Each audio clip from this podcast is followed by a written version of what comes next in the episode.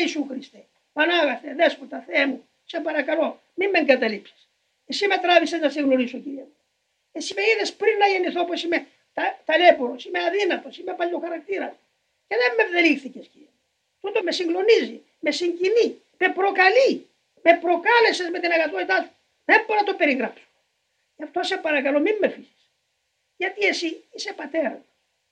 Δεν είσαι έμπορος και πουλάς. Και θα βγουν οι μονάδες και θα με κλείσεις έξω.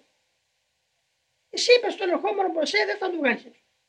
Εσύ είπες και ορκίστηκες ότι η ευδοκία του πατρός σου είναι να μην χαθεί ένας από τους μικρούς τους. Αυτός ο μικρός εγώ είμαι, κύριε μου. Γι' αυτό σε παρακαλώ, μην με αφήσει. Βοήθησε με. Δεν μπορώ εγώ, αλλά εσύ δεν θέλεις τίποτα. Εγώ σε γνώρισα Θεόν ελέους και εκτιμού και φιλανθρωπίας. Όχι Θεόν εκδικήσεων. Γι' αυτό επιμένω, δεν υποχωρώ. Θα χτυπώ μπροστά στην πόρτα σου. Μέχρι να βγει η ψυχή μου δεν θα φύγω. Θα χτυπώ το κατόφλι σου. Δεν θα μου ανοίξεις. Μα είναι δυνατόν. Μα εγώ που είμαι πυλό και συγκινούμε στον πόνο. Και εσύ που είσαι παναγάπη, δεν θα μου ανοίξεις. Ναι, Πανάγαθε, σε παρακαλώ. Λυπήθομαι, μη φύγεις. Ελέησε με κύριε. Έλεω ζητώ.